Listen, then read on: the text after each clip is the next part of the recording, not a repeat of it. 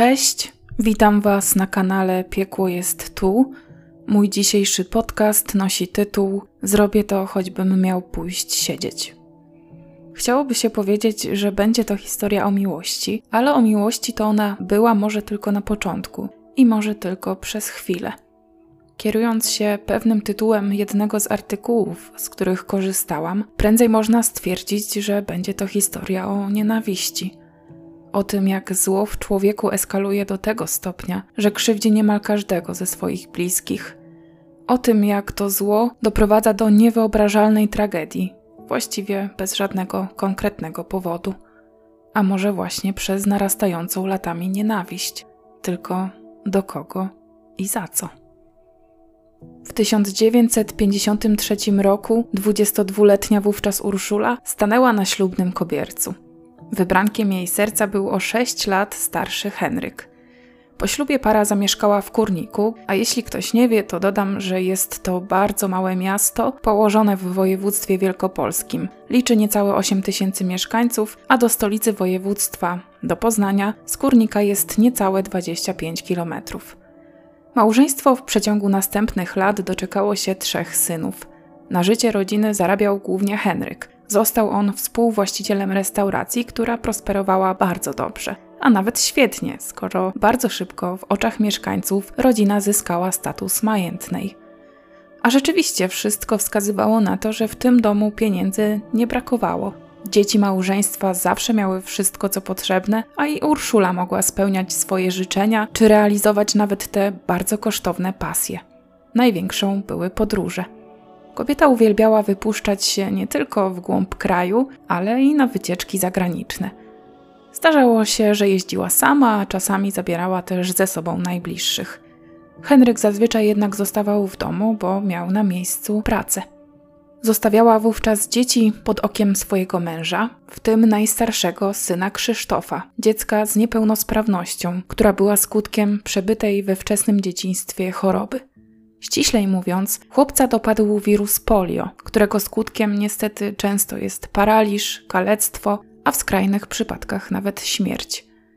Na całe szczęście w tym nieszczęściu, Krzysztof, choć już nie tak sprawny jak przed chorobą, to przynajmniej mógł się samodzielnie poruszać, a to jest ważne dla dalszego przebiegu historii. Tak jak wspomniałam, sąsiedzi o rodzinie mieli bardzo dobre zdanie. Urszula była kobietą promienną, dobrze ubraną, wesołą. Nic nie zdradzało tego, co działo się w czterech ścianach jej domu. A okazuje się, że Henryk Mąż, którego nie jeden sąsiad uważał za wzór do naśladowania, tak naprawdę był prawdziwym tyranem. Mężczyzna od zawsze był o swoją żonę bardzo zazdrosny i narzucał jej surowe zasady. Bardzo często ją kontrolował czy prowokował kłótnie na tle naprawdę błahych sytuacji, takich jak na przykład zwyczajna rozmowa z sąsiadem, którą kobieta odbyła. Pierwsze lata małżeństwa rzeczywiście upływały parze niemal sielankowo, ale im dłuższy czas to małżeństwo trwało, tym było gorzej. Przyszły lata osiemdziesiąte. Wówczas już nie tylko sceny zazdrości, nie tylko kłótnie, ale i rękoczyny były na porządku dziennym. Terroryzowana Urszula wzywała wtedy policję. Bała się nie tylko o siebie, ale i o swoich synów, którzy wciąż jeszcze nie byli w pełni samodzielni i mieszkali z rodzicami. Zazwyczaj najstarszy z nich, Krzysztof, próbował stawać między rodzicami i łagodzić te kłótnie czy sprzeczki, które nieraz urastały już do naprawdę ogromnych awantur. Krzyk Henryka i Urszuli rozbrzmiewał w całym domu. Kobieta również miała swój temperament i po czasie przestała tylko wysłuchiwać obelg i odpowiadała mężowi tym samym. Mimo wszystko, wtedy jeszcze żadne z małżonków nie myślało poważnie o rozwodzie. Lata 80. powoli dobiegały końca. Dwóch młodszych synów już wyprowadziło się z rodzinnego domu. Przy rodzicach został wówczas już tylko Krzysztof, który miał problem ze swobodnym poruszaniem się, choć nie wymagał całodobowej opieki. Można powiedzieć, że był niecałkiem samodzielny, ale nie było problemu, aby wyszedł gdzieś z domu bez nadzoru rodziców. Mimo wszystko jednak nie byłby w stanie poradzić sobie żyjąc na własny rachunek. Zresztą z nim Urszula czuła się dużo bezpieczniej w obecności Henryka, bo to właśnie jej najstarszy syn. W kłótniach pomiędzy rodzicami zazwyczaj stawał w obronie matki, a jego ingerencja wtedy była niezbędna, ponieważ mąż dopuszczał się wobec Urszuli przemocy fizycznej. Bo choć małżeństwo Henryka i Urszuli trwało w najlepsze, to stosunki między nimi wciąż były różne, z przewagą mimo wszystko tych złych momentów. Henryk rzadko kiedy bywał w dobrym humorze, a za każde niepowodzenie, jakiego doświadczało, odpowiedzialnością obarczał właśnie swoją żonę i to na niej wyładowywał swoją złość i ogólnie wszelkie negatywne emocje, które się w nim kumulowały. Nie do końca wiadomo, co aż tak złe emocje w nim wywoływało i dlaczego akurat Urszula była temu winna. Może chodziło o to, że on ciężko pracował, a ona tak lekką ręką wydawała te pieniądze. Fakt, że lubiła dostatnie życie i obnosiła się ze swoim bogactwem. Z tego też powodu rodzina Henryka i Urszuli była znana niemal każdemu mieszkańcowi kurnika.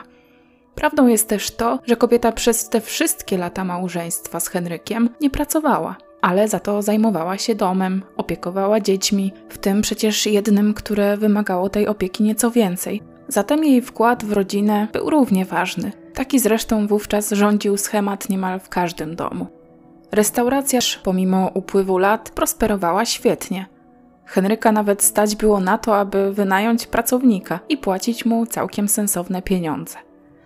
Skąd więc u powracającego z pracy mężczyzny tak zły humor niemal każdego dnia? Tego niestety nie wiadomo.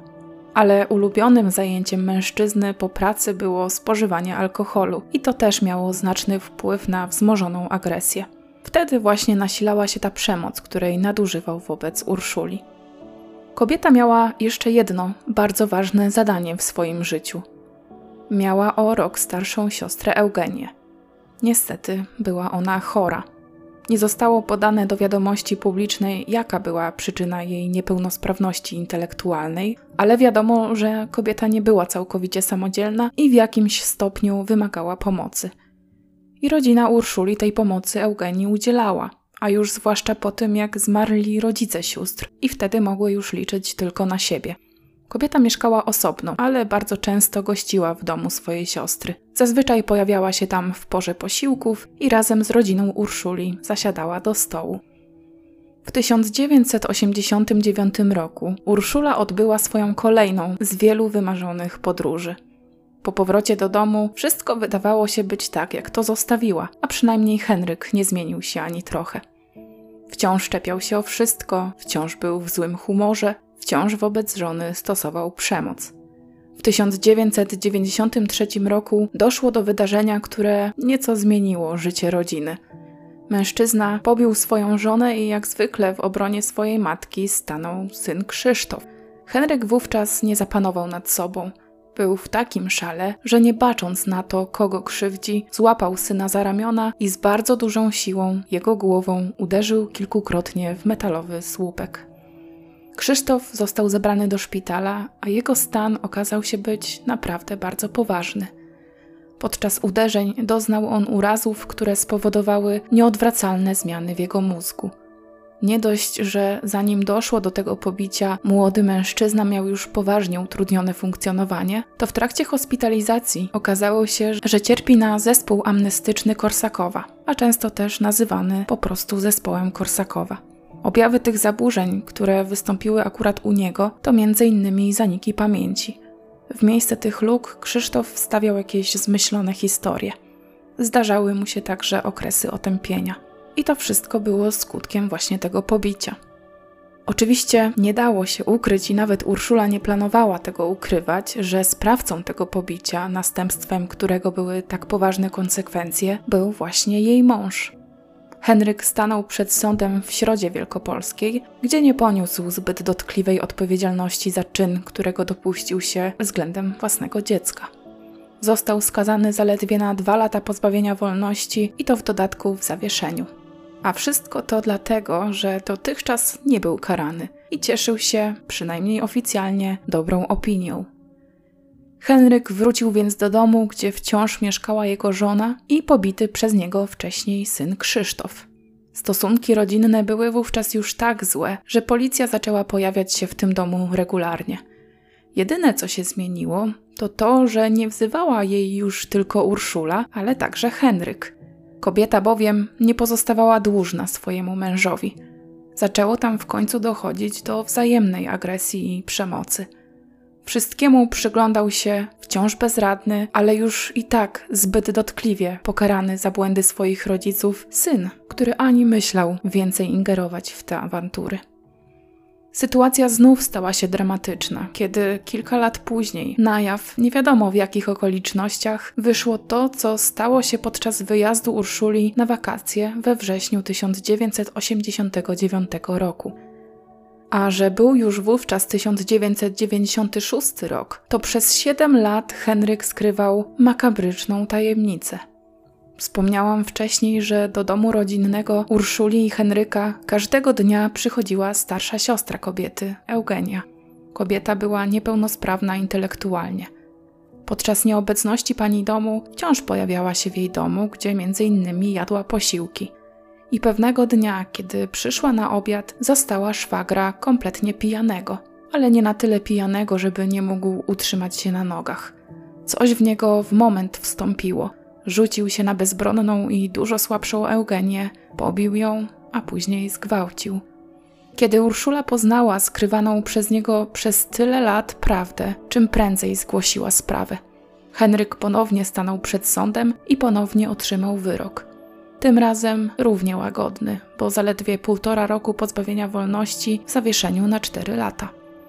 W czasie, kiedy na jaw wyszły te okoliczności, mężczyzna zdecydował, że wyprowadzi się z domu. Na swoją żonę nie mógł już wtedy nawet patrzeć. Urszula i Krzysztof pierwszy raz od wielu lat poczuli niebywałą ulgę. Henryk, co ciekawe, jako pierwszy podjął rozmowę o rozwodzie i nawet sam złożył w sądzie wniosek o rozwiązanie małżeństwa. Ale ostatecznie do tego rozwodu nie doszło. W każdym razie Henryk i Urszula mieszkali już osobno, ale z zysków, jakie przynosiła restauracja, wciąż korzystali oboje. Kiedy brutalne czyny Henryka wobec najbliższych sobie osób wyszły na jaw i wieści o nich rozeszły się po całym mieście, nieskazitelny dotąd, choć pozorny, obraz mężczyzny upadł. Mieszkańcy miasta plotkowali bowiem o jeszcze jednym tragicznym w skutkach zdarzeniu, któremu winien mógł być właśnie Henryk. Któregoś dnia na schodach jego restauracji zmarł mężczyzna. Został z nich najprawdopodobniej zrzucony. Śledztwo w tej sprawie było prowadzone, a podejrzanym był właśnie Henryk. Prokuraturze nie udało się jednak zdobyć mocnych dowodów na jego winę i ostatecznie sprawa została umorzona. Był 9 dzień października 1999 roku, kiedy na numer alarmowy zadzwoniła kobieta i bardzo słabym głosem poprosiła o pomoc, ponieważ została napadnięta i ugodzona nożem we własnym domu, a rana, jakiej doznała, obficie krwawiła. Policja i pogotowie ratunkowe pojawiło się na miejscu bardzo szybko. Po przekroczeniu progu mieszkania, do którego było wezwanie, służby odkryły, że ofiar zgłoszonej napaści było więcej. Przywitał ich widok siedzącej na krześle na wpół żywej kobiety. Druga leżała na podłodze i nie dawała już oznak życia. Po sprawdzeniu jej pulsu potwierdzono, że zmarła. Kobieta, która zadzwoniła na numer alarmowy, natychmiast została przewieziona do szpitala, ponieważ straciła bardzo wiele krwi, a jej stan był niemal krytyczny. Kiedy karetka pogotowia dojechała do budynku, ofiara jeszcze żyła, była też przytomna. W szpitalu udało się z nią chwilę porozmawiać i wtedy kobieta wyznała policjantom, kto zaatakował ją i jej siostrę. Wyszeptała: To był Marek a później straciła przytomność i choć lekarze robili wszystko, co w ich mocy, przeprowadzili kilka operacji, to jej życia nie udało się uratować. Zmarła 21 października 1999 roku, niecałe dwa tygodnie po ataku. Tą kobietą była Urszula. Drugą, a właściwie pierwszą ofiarą, która zmarła natychmiast po napaści, była jej siostra Eugenia – Urszula miała wówczas 68, a Eugenia 69 lat. Kim właściwie był Marek, którego w ostatnich słowach jako sprawcę tego zabójstwa wskazała Urszula? Marek D., kiedy doszło do tragedii, miał 34 lata i był bardzo dobrze znany zarówno kobiecie, jak i całej jej rodzinie. Był to człowiek, którego Henryk zatrudniał w swojej restauracji dorywczo, ten pracownik, o którym wcześniej wspominałam. Mężczyzna pogubiony w życiu. Choć założył rodzinę, to ostatecznie, w dniu kiedy doszło do tej tragedii, można powiedzieć, że był na skraju załamania i po prostu w jednym momencie stał się bezdomny. Jego życie bowiem nie ułożyło się po jego myśli. Stracił wszystko majątek i rodzinę. Wiadomo, że był bardzo zadłużony, dlatego właśnie stracił mieszkanie i z rodziną niemal trafił na bruk. Wówczas jego żona i trójka ich dzieci zamieszkały u jej rodziców. Marek, który nie miał ich poparcia i sympatii, został z domu teściów wyrzucony, a dodatkowo okazuje się, że i u nich był na pewną kwotę zadłużony. Teściowie nie chcieli go widzieć i żądali natychmiastowego zwrotu wszystkich pieniędzy. Marek nie miał takich środków, ale postanowił, że się nie podda. Za ostatnie pieniądze, jakie miał przy sobie, wynajął pokój w kurniku, ale i z niego po pewnym czasie musiał zrezygnować, bo nie stać go było na opłaty. Z racji takiej, że nie miał gdzie się podziać, musiał liczyć na pomoc swoich znajomych, a bywało, że sypiał pod gołym niebem, w lesie albo w opuszczonych budynkach. Mężczyzna łapał się różnych prac, które pozwoliłyby mu uzbierać jakąś konkretniejszą kwotę i poprawić swoje warunki. Ale nie robił tego tylko i wyłącznie dla siebie. Chciał naprawić sytuację, żeby odzyskać rodzinę, którą bardzo, bardzo kochał.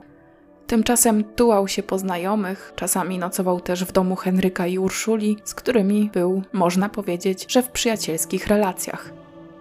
Dlaczego jednak ten, jakby się wydawało, przyjaciel rodziny targnął się na życie dwóch kobiet? Dwóch kobiet, które nigdy nie wyrządziły mu krzywdy, w tym zwłaszcza Urszuli, która zawsze traktowała go z szacunkiem i udzielała mu pomocy, jeśli tylko tego potrzebował, na którą mógł liczyć, w której domu był gościem zawsze mile widzianym, której sytuację małżeńską znał doskonale i widział, jak bardzo została pokrzywdzona przez własnego męża. No właśnie. Wszystko zaczęło się właśnie od Henryka. Mężczyzna przecież złożył pozew rozwodowy, wyprowadził się z domu. Można by przypuszczać, że skoro to zrobił, to jego relacje z Urszulą też nieco się poprawiły. Albo przynajmniej dystans, jaki się między parą utworzył, działał na korzyść tego małżeństwa. Tymczasem okazuje się, że nienawiść Henryka do żony nie zmalała ani o centymetr, a wręcz przeciwnie, z każdym dniem rosła coraz bardziej. Para bowiem robiła sobie na złość, donosiła na siebie na policję i za wszystkie niepowodzenia obwiniała siebie nawzajem. Nie tylko Henryk to praktykował, ale również Urszula. Między małżonkami toczyła się otwarta wojna, kto na kogo znajdzie więcej brudów. Czarem goryczy przelał dzień, kiedy do restauracji mężczyzny wpadli policjanci i zrobili przeszukanie – a podczas tego przeszukania okazało się, że dobrze prosperujący biznes Henryka nie polegał tylko na serwowaniu gościom posiłków. W lokalu odkryto bowiem nielegalną rozlewnię alkoholu. Mężczyzna sprzedawał rozcieńczoną bimbrem wódkę i w ten sposób dorobił się dużej części swojego majątku. Kto mógł wiedzieć o tym nielegalnym działaniu? No, na przykład Urszula. Kogo więc mężczyzna obwinił o nalot policji? Właśnie Urszulę. Marek był mężczyzną bardzo podatnym na wpływy, zwłaszcza w sytuacji, w której wiedział, że ma u kogoś dług wdzięczności. U Henryka, co prawda, tego długu nie miał za wiele, bo dostawał od niego pieniądze i inne profity w zamian za to, że coś dla niego zrobił. Między innymi mężczyzna płacił swojemu pracownikowi nie tylko za obsługę gości w restauracji, ale też za śledzenie Urszuli. Henryk chciał mieć wszystko pod kontrolą, wiedzieć, co jego żona robi za jego plecami. Mówiłam wcześniej o zazdrości, która kierowała nim w większości kłótni, które między parą się tworzyły. I to właśnie między innymi ta zazdrość była motywem do inwigilowania Urszuli na każdym kroku. Marek zatem brał pieniądze od swojego pracodawcy również za to, że dostarczał mu informacji na temat działań jego żony ale i Urszula wykorzystywała Marka do swoich prywatnych celów. Nie jest jednak sprecyzowane w źródłach to, jakie to były konkretnie cele, ale jest jasno powiedziane, że nie tylko Henryk wykorzystywał Marka do zadań innych niż te, które mężczyzna miał w umowie. Marek zatem wypełniał płatne zlecenia zarówno Henryka, jak i Urszuli. i nie opowiadał się po żadnej ze stron, bo obojga tak samo darzył sympatią. Może odrobinę bardziej dostrzegał, że w tym konflikcie prym wiedzie Henryk, że to on traktował żonę jak zło konieczne, że odnosił się do niej w sposób, w jaki normalny człowiek do drugiej osoby nigdy by się nie odezwał. Mówił, że Henryk zwracał się do swojej żony, cytuję, gorzej jak do psa. A jednak 9 października 1999 roku wszedł do mieszkania kobiety i zaatakował ją nożem.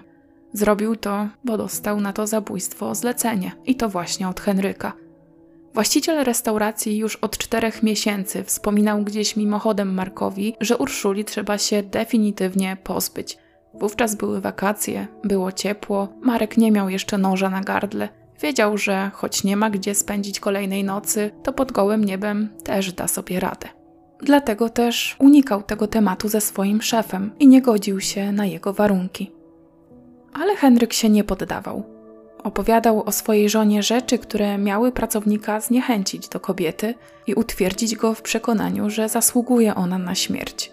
Początkowo Marek nie brał jego sugestii czy nawet bezpośrednich próśb na poważnie. Ale z biegiem czasu pętla na jego szyi zaciskała się coraz mocniej, zatem uznał, że przyjęcie tak dobrze płatnego zlecenia będzie dla niego wybawieniem. Henryk bowiem w zamian za pozbycie się Urszuli obiecał Markowi zapłatę w kwocie 10 tysięcy złotych.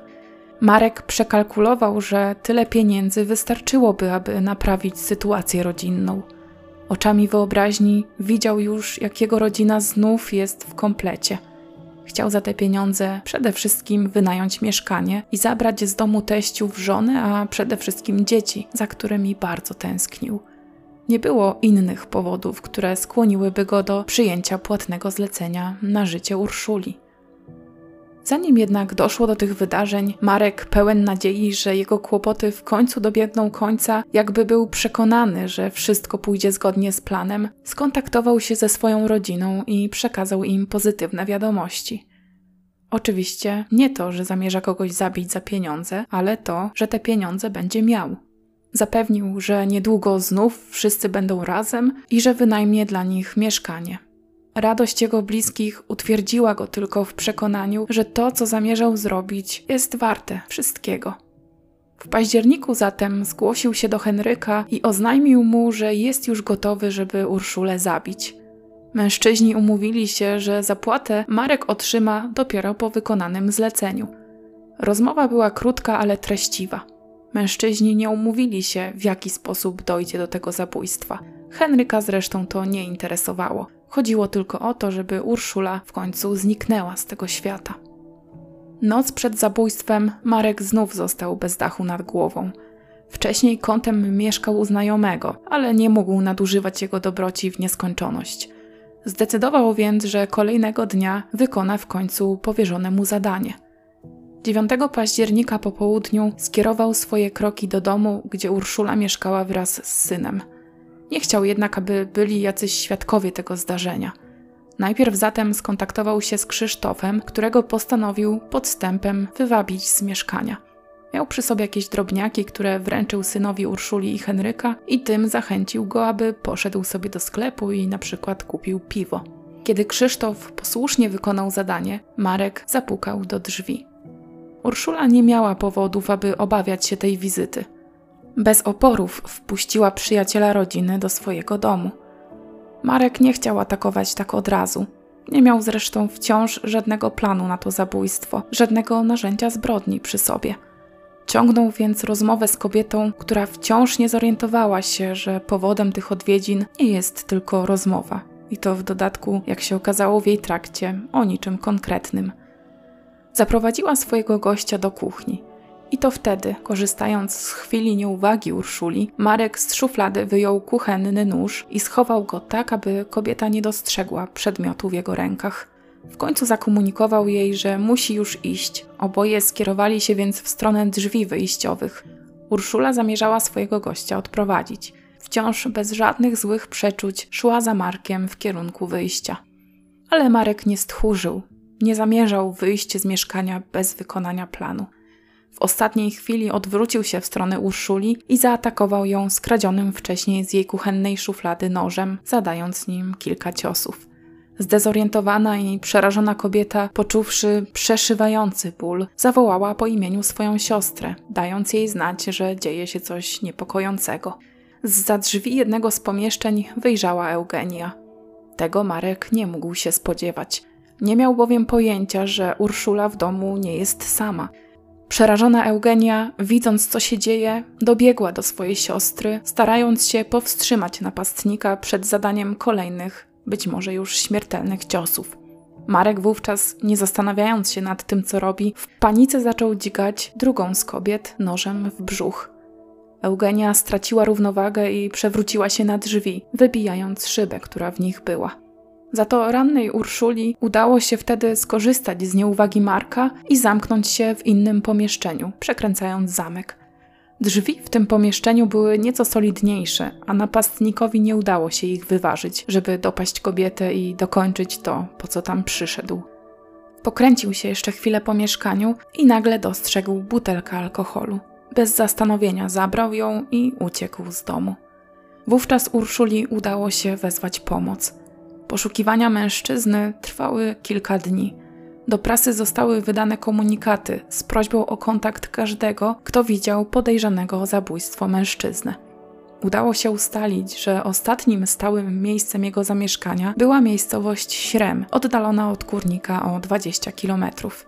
To tam wysłano patrole, które wyczekiwały, aż podejrzany zjawi się pod domem, gdzie mieszkała jego rodzina. Tymczasem Marek po zabójstwie skierował się w stronę domków letniskowych i włamał się do jednego z nich, żeby tam przekoczować jakiś czas. Wypił zabrany z miejsca zbrodni alkohol i tak naprawdę nie miał żadnego dalszego planu. Wiedział, że nie uda mu się uniknąć odpowiedzialności za to, co zrobił. Tym bardziej, że plan skomplikował się, bo Urszula przecież przeżyła atak. Miał pewność, że już jest poszukiwany przez policję, bo jedna z ofiar doskonale znała jego tożsamość. Zatem nie wiadomo, czy z powodu wyrzutów sumienia, czy ze strachu przed karą, jaka go czekała za to, czego się dopuścił, Marek podjął decyzję o odebraniu sobie życia. Nie zamierzał jednak odejść tak bez pożegnania. Dawno już nie widział swoich bliskich. Najpierw napisał do nich list pożegnalny – tam wyznał, że bardzo ich kocha, ale także całą prawdę o tym, dlaczego dopuścił się tej zbrodni. Następnie zdecydował, że musi jeszcze przed śmiercią zobaczyć swoją rodzinę. Zdobył się na odwagę i pojechał do Śremu. 13 października 1999 roku w środę rano został zatrzymany przez policjantów, którzy tylko czekali, aż Marek wyjdzie ze swojej kryjówki i będą mogli go aresztować. Wówczas Urszula przebywała jeszcze w ciężkim stanie w szpitalu, bo zmarła dopiero tydzień później. Marek na przesłuchaniu nie miał żadnych oporów, żeby wyznać całą prawdę. Wskazał również zleceniodawcę tego zabójstwa, jako że sam nie miał żadnego innego motywu niż motyw finansowy.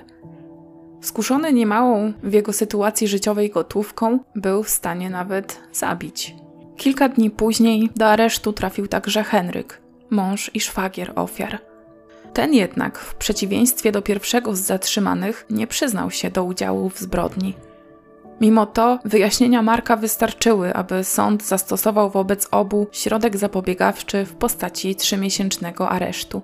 Wkrótce obaj mężczyźni usłyszeli zarzuty. Ich proces rozpoczął się przed Sądem Okręgowym w Poznaniu w marcu 2001 roku. Henryk, kiedy zasiadał na ławie oskarżonych, miał 76 lat. Prokurator przedstawił mu zarzut zlecenia zabójstwa żony, a motywem miały być nieporozumienia rodzinne. Ostatecznym krokiem do unicestwienia żony było podejrzenie, a wręcz może nawet pewność, że to właśnie ona doniosła policji o nielegalnym interesie, który prowadził w swojej restauracji. Marek usłyszał zarzut podwójnego zabójstwa, a motywem działania była chęć zysku. Dla obu oskarżonych prokurator domagał się wymierzenia kary 25 lat pozbawienia wolności. Do zarzucanych czynów przyznał się, podobnie jak w śledztwie, jedynie Marek.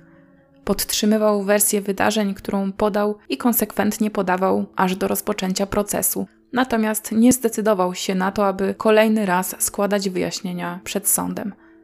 Adwokat Marka prosił sąd o wymierzenie łagodnej kary, biorąc pod uwagę przede wszystkim przyznanie do winy, wyrażenie skruchy oraz niezwykle trudną i skomplikowaną sytuację życiową oskarżonego, który podjął się tego zlecenia z desperacji, wierząc, że dzięki obiecanym mu pieniądzom odbuduje relacje z rodziną. Henryk wciąż utrzymywał swoją niewinność. Mało tego, twierdził, że nigdy nie zlecił zabójstwa swojemu pracownikowi, a ponadto został przez niego pomówiony. Ani na etapie śledztwa, ani przed sądem nie zdecydował się na żadne wyjaśnienia. Na żadne pytanie sądu nawet nie odpowiedział. Jego obrońca wnosił o uniewinnienie. Opinia psychiatryczno-psychologiczna na temat obu mężczyzn, która została sporządzona podczas obserwacji, gdy przebywali w areszcie, wykazała u oskarżonych zaburzenia emocjonalne. Cytuję za jednym ze źródeł. Marek D. w chwilach stresu reaguje agresywnie, sięga po alkohol. W skrajnych przypadkach okalecza się lub próbuje popełnić samobójstwo. Henryk O. nie umie okazywać uczuć, jest impulsywny i drażliwy. Nie ma poczucia winy. Sąd Okręgowy w Poznaniu w drugą rocznicę tragedii 9 października 2001 roku wydał wyrok, uznając Marka D. winnego zarzucanych mu czynów i wymierzając mu karę 25 lat pozbawienia wolności, tym samym zgadzając się z wnioskiem prokuratora. Mężczyzna uniknął najsurowszej kary, jaką jest dożywotnie pozbawienie wolności, ze względu na to, że sąd jako okoliczności łagodzące przyjął fakt, że zbrodni tej mężczyzna nie popełnił, będąc głęboko zdemoralizowanym. Znajdował się wówczas w bardzo złej sytuacji życiowej i to tylko i wyłącznie ona skłoniła go do przyjęcia tego zlecenia. Sąd widział szansę na resocjalizację Marka, dlatego dał mu szansę powrotu do społeczeństwa. Jednocześnie jego wcześniejsze wyjaśnienia, które podawał konsekwentnie, które brzmiały spójnie i logicznie, uznał za jak najbardziej wiarygodne. Dlatego też Henryka również uznał winnym. Natomiast w jego przypadku, choć ten nigdy nie przyznał się do winy i nie wyraził żadnej skruchy, sąd był dużo łagodniejszy. Kara, jaka została wymierzona starszemu już i podupadającemu na zdrowiu, a zwłaszcza zdrowiu psychicznym mężczyźnie, to 12 lat pozbawienia wolności. I to już jest wszystko, co miałam Wam dzisiaj do powiedzenia. Odnoszę wrażenie, że choć sąd tego nie przyznał, to i tak, wymierzając karę Henrykowi, wziął pod uwagę to, że nawet te 12 lat to może być już dożywocie dla niego. Mężczyzna bowiem podczas trwania procesu był już wyraźnie schorowany. Ale czy taki wyrok, po poprzednich wyrokach, które otrzymał za pobicie syna i wykorzystanie seksualne swojej szwagierki, to słuszny, sprawiedliwy wyrok? Zwłaszcza, że, tak jak w tytule odcinka, Henryk nieraz odgrażał się żonie, że ją zabije, choćby miał pójść za to do więzienia. Ostatecznie, gdy z jego woli żona naprawdę straciła życie, do końca bronił się przed konsekwencjami. Jest to historia, czego nie powiedziałam we wstępie, to powiem na zakończenie, która ukazuje stosunki w rodzinie, która powszechnie uważana była za majętną i po prostu dobrą. O tym, że patologia nie wydarza się tylko tam, gdzie brakuje pieniędzy, gdzie strumieniami leje się alkohol, gdzie dzieci są zaniedbywane. O tym, jak pozory mylą i o tym, że niczego nigdy nie można być pewnym. Dziękuję Wam dzisiaj za obecność. Ja, jak zawsze, przytulam każdego, kto dzisiaj tego potrzebuje, i mam nadzieję, że słyszymy się niebawem.